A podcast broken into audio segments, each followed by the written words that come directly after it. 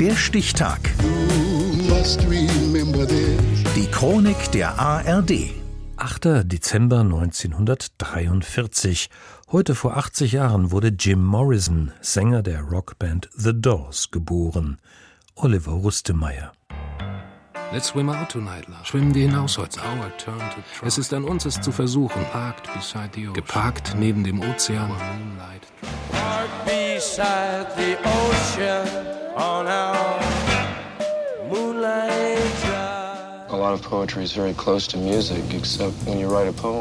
Poesie ist der Musik oft ähnlich. Man muss einen geistigen Zustand erreichen, der mit der hypnotisierenden Wirkung von Musik oft leichter erreicht wird. Musik als Mittel zum Zweck, als Plattform für bewegende Worte. Schon als Kind möchte Jim Morrison Schriftsteller werden, ein Poet sein, wie sich sein Vater erinnert. Jim war ein sehr intelligenter junger Mann und hat alles gelesen, was ihm in die Finger kam. Als er klein war, wollte er immer zu seiner Großmutter, weil die so viele Bücher hatte. George Stephen Morrison, US-Marineoffizier mit Einsätzen im Zweiten Weltkrieg und im Vietnamkrieg, will seinen Sohn zu militärischer Disziplin erziehen. Doch Jim rebelliert. Als er mich anrief und mir erzählte, er würde mit einer Rockband auf Tournee gehen, sagte ich ihm, es ist doch lächerlich. Du kannst nicht singen. Besorg dir eine Arbeit. Get yourself a job. The ceremony is about to begin. Wake up!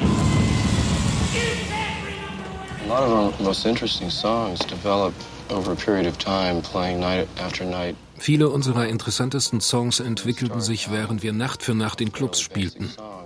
Wir fingen an mit einer einfachen Melodie und dann gerät die Musik allmählich zu einem hypnotischen Fluss von Geräuschen, einer Art Klangteppich. Mitten in Hippie-Glückseligkeit und Flower Power Aufbruchstimmung der späten 60er platzt Jim Morrison mit düsteren Trips. The Doors, die Band, die er mit 21 am Venice Beach von Los Angeles gegründet hat, öffnet Türen in eine Welt am Abgrund. Sounds wie in apokalyptischer Trance. Konzerte, die im Chaos enden.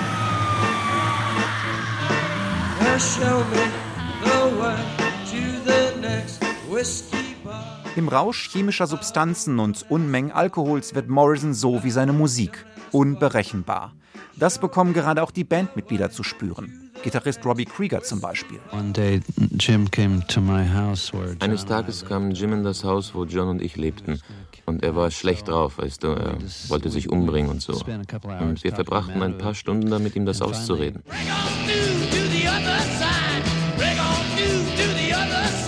Als der labile, zunehmend kaum zu ertragende Morrison Anfang der 70er seiner Freundin nach Paris folgt, um sich an der Szene neu inspirieren zu lassen und um Abstand von den Doors zu gewinnen, ist das für Organist Ray Manzarek auch eine Erleichterung. He said I'm going to Paris and we said great and I never saw him again. This is the end. My only friend, the end. Die Doors werden ihren Frontmann nicht wiedersehen. Am 3. Juli 1971 bleibt das Herz von Jim Morrison für immer stehen. Ist es eine Überdosis Heroin in Kombination mit betäubenden Medikamenten? Hatte vielleicht die CIA ihre Finger im Spiel? Warum will niemand den Leichnam gesehen haben? Und warum wurde keine Autopsie angeordnet? Fragen über Fragen, die zu Verschwörungstheorien und zur Legendenbildung beitragen. Das Grab wird zur Pilgerstätte, zu einer der meistbesuchten Touristenattraktionen von Paris. Gerade heute wieder, am Tag, an dem Jim Morrison 80 Jahre alt geworden wäre. Der Stichtag. Die Chronik von ARD und Deutschlandfunk Kultur. Produziert von Radio Bremen.